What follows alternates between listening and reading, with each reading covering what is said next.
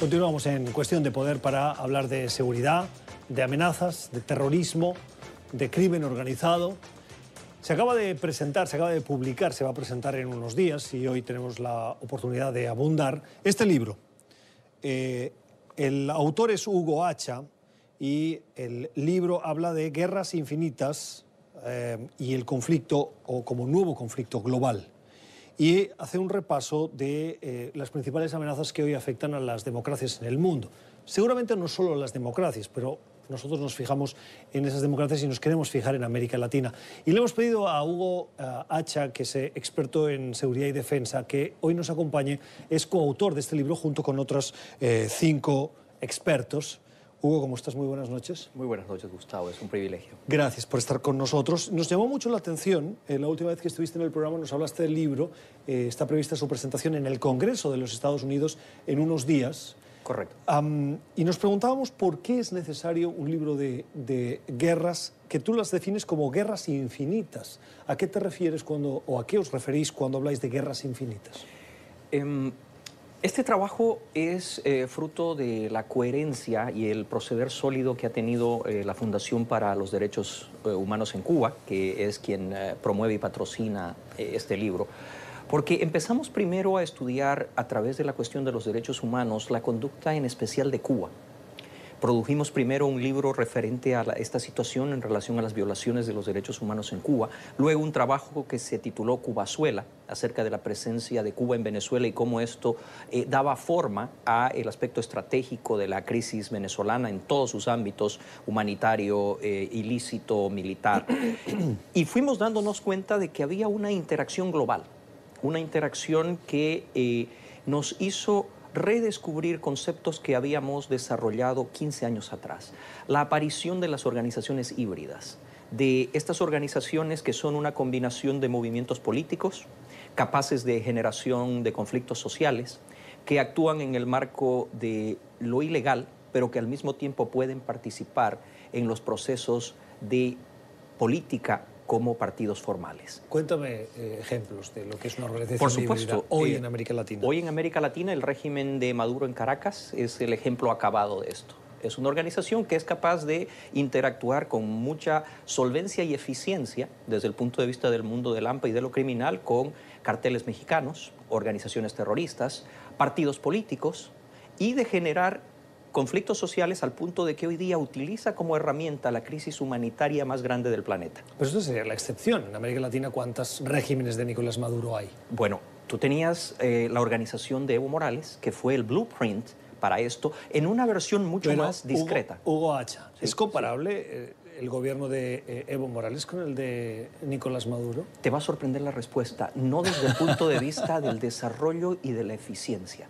La organización cocalera de Evo Morales se aprovechó de todos los conceptos de una forma menos rimbombante, menos llamativa, consiguió estar 14 años en el poder, consiguió ser la organización que controla, controla hoy, en tiempo presente, la mayor cantidad unitaria de producción de cocaína a escala global, consiguió ser un partido político que reflejó buena parte de demandas legítimas de amplios sectores de la sociedad boliviana y después como todo proceso que tiene un deterioro, se dejó llevar por tentaciones de un autoritarismo cada vez más grande que lo llevaron a abandonar los principios que le habían permitido ese éxito.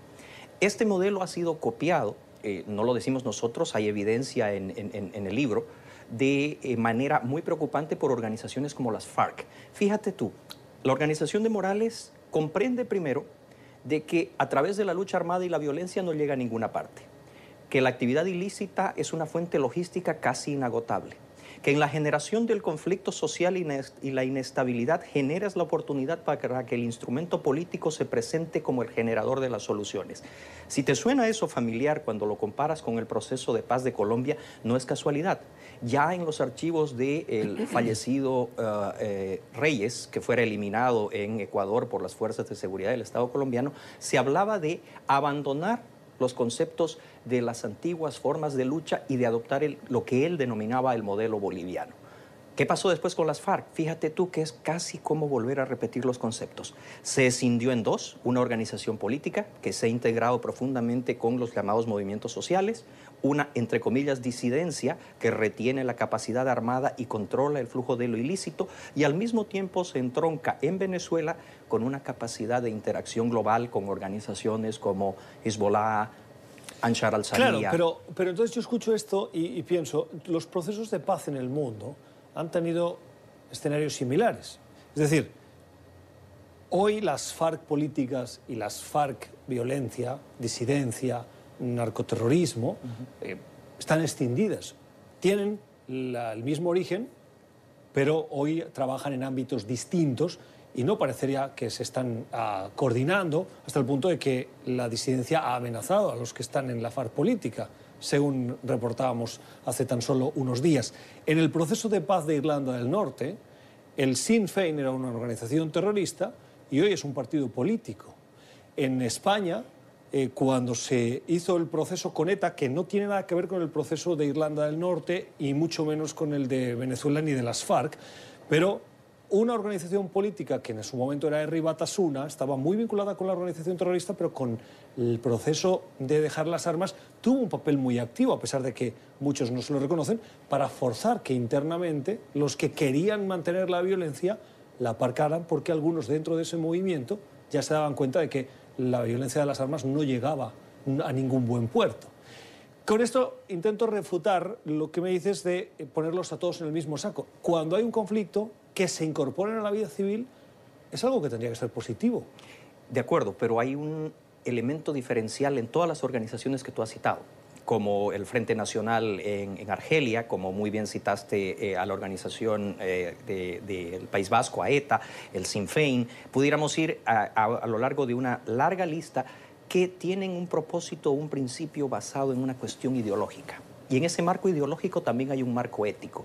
El problema de este tipo de organizaciones es que si tú comparas, para no caer nuevamente en la cuestión de Bolivia y hablar de que hay un cierto sesgo por mi origen, podemos hablar de las FARC. Legítimo también, Ah, por por supuesto. supuesto, por supuesto, ampliamente legítimo. Pero eh, desde ese punto de vista, si tú comparas el manifiesto de Marquetalia, vale decir el eje central que permite el surgimiento de las FARC como una expresión de la demanda campesina de un país más justo, y tú comparas eso con el modelo que yo te estoy describiendo, el gran diferencial es que, aunque en alguna ocasión el IRA, el propio ETA, en alguna oportunidad el Frente Nacional en Argelia, en alguna oportunidad la propia guerrilla castrista en la Sierra Maestra hubiera alcanzado a actuar con algún nivel de actividad ilegal para lograr un nivel de financiamiento, siempre lo vieron como algo oportunista, eventual y que servía a un fin más elevado. El problema es que hoy día esa ecuación se ha perdido. Organizaciones como las que hemos descrito tienen en lo ilícito una manera de alimentar este ciclo a perpetuidad, porque en esa alimentación está el éxito, en la concreción de un conflicto social que va en creciendo. No sé si te resulta evidente, pero para nosotros en el estudio fue sorprendente el constatar los paralelos entre la crisis siria y la crisis venezolana. Cómo regímenes que interactúan con esa capacidad inagotable de lo ilegal para generar recursos ven en el exacerbamiento de conflictos sociales, no en su solución. Fíjate tú que las organizaciones que tú mencionaste querían una resolución. Acá lo que se busca es la extensión del conflicto, porque en la extensión del conflicto aseguran la permanencia en el poder, el predominio absoluto y el control, no necesariamente territorial, porque el control territorial formal tampoco les interesa. O se ha dicho de otra manera, en el conflicto ellos viven. En el conflicto ellos viven, Cuando no hay progresan conflicto, y se fortalecen. Fíjate tú que, de que en, en- en ese escenario que tú planteas, eh, Maduro sería básicamente inviable en una Venezuela con diálogo democrático, con la posibilidad de elecciones libres, con eh, la situación de la seguridad alimentaria, la seguridad jurídica, la fiabilidad de las organizaciones del Estado. Solamente pueden vivir, como lo hizo Bashar al-Assad, en el marco del exacerbamiento de la crisis. Eso es lo que eh, ustedes en el libro llaman guerra infinita, porque mantienen el conflicto Ese es, ¿A uno, perpetuidad? ese es uno de los elementos centrales de lo que nosotros llamamos guerra infinita. Y uno de los problemas que también hemos identificado en el libro es que las democracias occidentales, y tú lo dijiste muy bien en, en la introducción, es uno de nuestros ejes de preocupación, no están preparadas para lidiar con este fenómeno, porque primero, a diferencia de otras estrategias del pasado en la historia de la civilización occidental, oriental o en cualquier punto del globo, no se pueden adaptar al modelo de Estado y sociedad que tenemos en Occidente, porque implica la vulneración de principios elementales de legalidad, de convivencia, de separación de poderes, de respeto al otro. Sin embargo, estados que no tienen estas restricciones como Rusia o China, lo han adoptado, lo han adaptado y lo han hecho parte de su arsenal de posibilidades estratégicas. Y eso también es preocupante. ¿Cómo ha evolucionado hoy eh, el terrorismo respecto de los años 60 o 70? Un terrorismo eh, que siempre veíamos con el coche bomba, la pistola, el individuo o objetivo dentro de la sociedad civil y eh, el fin último de crear terror social. Tomemos como ejemplo hechos, eventos y organizaciones puntuales. ¿Por qué Estados Unidos decide eliminar a Qasem Soleimani? decide eliminar a Qasem Soleimani, replicando algo que solamente había sucedido una vez antes en la historia, cuando Isoroku Yamamoto fue juzgado por el entonces secretario de Marina Knox como un recurso indispensable y reemplazable para el esfuerzo de guerra del imperio japonés. ¿Qué pasó con Soleimani? Soleimani fue uno de los actores que mejor comprendió este concepto. Y entonces ese señor, a través del Quds, la fuerza de élite de la Guardia Revolucionaria, era capaz de interactuar vía Caracas con los carteles del narcotráfico mexicano, generando recursos para sus operaciones en el hemisferio occidental. Era capaz de exacerbar el conflicto e interactuar con viejos conocidos como la inteligencia cubana. Al mismo tiempo podía disminuir o acelerar el ritmo de la crisis humanitaria y de la violencia en Siria, podía atacar instalaciones estratégicas en Arabia Saudita y fíjate tú que en el momento en el que lo eliminan, según especulaciones bien fundadas de eh, agencias de inteligencia, estaba en la inminencia de proceder con una operación que hubiera hecho parecer a la crisis de Benghazi como un juego de niños, la toma de la embajada norteamericana en el corazón de Bagdad. Una persona de ese alcance global solamente puede tener esas capacidades cuando su organización ha comprendido este modelo. ¿Cuál es la fuente de esa operación que dices que eh, Qasem Soleimani tenía para tomar la embajada de Bagdad? Bueno, eh, la primera base, y aquí acudamos a una máxima de uno de los grandes genios de la ciencia militar, que es Napoleón, los ejércitos marchan sobre sus estómagos, las organizaciones marchan sobre sus capacidades logísticas y financieras. Tomemos un segundo ejemplo. Irán fue hasta hace aproximadamente dos décadas atrás el gran valedor financiero de Hezbollah. Hoy día esa ecuación se ha invertido. ¿Qué ha sucedido con Hezbollah, el Partido de Dios, esta milicia libanesa, para que hoy día sea una organización financiera de escala global? que también ha comprendido este modelo y se ha convertido en uno de los grandes operadores financieros para la colocación de este capital. Puedes llamarlo, llamado, puedes llamarlo lavado de activos o puedes llamarlo con nombres menos halagüeños. En el fondo, esa capacidad y esa comprensión del concepto le permite hoy día a Hezbollah haber invertido el ciclo financiero y ser uno de los grandes proveedores de las capacidades de la Guardia Revolucionaria a escala global.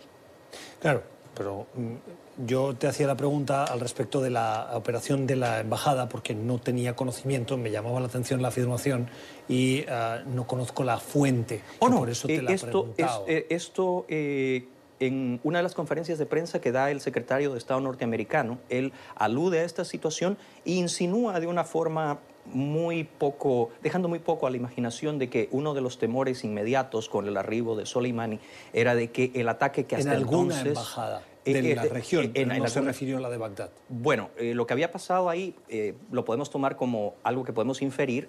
Tú sabes que casi había habido el sobrepasado de las defensas perimetrales exteriores de la embajada norteamericana y el secretario de Estado dijo no permitiremos un nuevo Benghazi. Es simplemente el unir los puntos. Ok, Ok, listo. Queda esa aclaración. Estamos terminando. Quiero preguntarte por cómo se sale de situaciones eh, como, por ejemplo, la organización que tú describías del régimen de Nicolás Maduro. una organización terrorista antes era un grupo de personas eh, con una cierta capacidad logística y apoyo externo y con una dirección.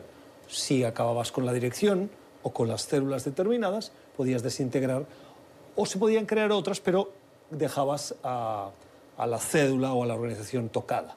Hoy muchos dicen que si Maduro ya no estuviera, la situación en Venezuela cambiaría muy poco o se recrudecería, porque él no es quien manda, sino que hay toda una estructura, una organización criminal y militar que sustenta todo ese régimen. ¿Cómo se sale de situaciones como estas?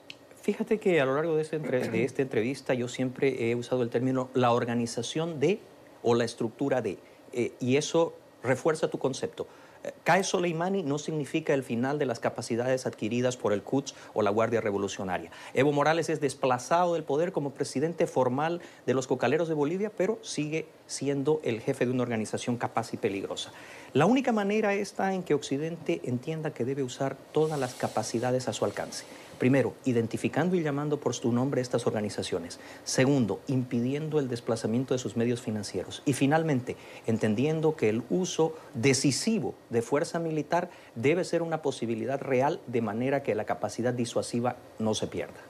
Es Hugo Hacha, es eh, analista geopolítico y experto en cuestiones de seguridad y defensa. Acaba de publicar junto con otros cinco autores este libro, Guerras Infinitas, las caras del nuevo conflicto global que hoy nos adelanta cuando a pocos días estamos de su presentación aquí en Washington.